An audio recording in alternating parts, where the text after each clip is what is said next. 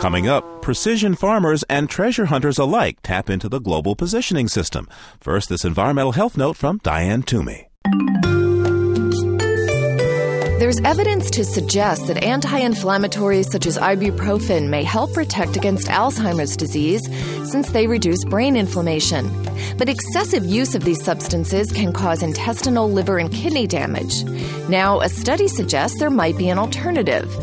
India has one of the lowest rates of Alzheimer's disease. It also has one of the highest rates of curry consumption. Turmeric is an important ingredient in curry, and turmeric contains curcumin, a well known antioxidant and anti inflammatory herb.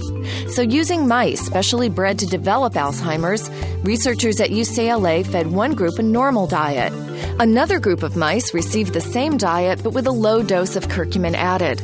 After six months, brain biopsies showed the curcumin eating mice had less inflammation compared to mice that didn't eat the spice.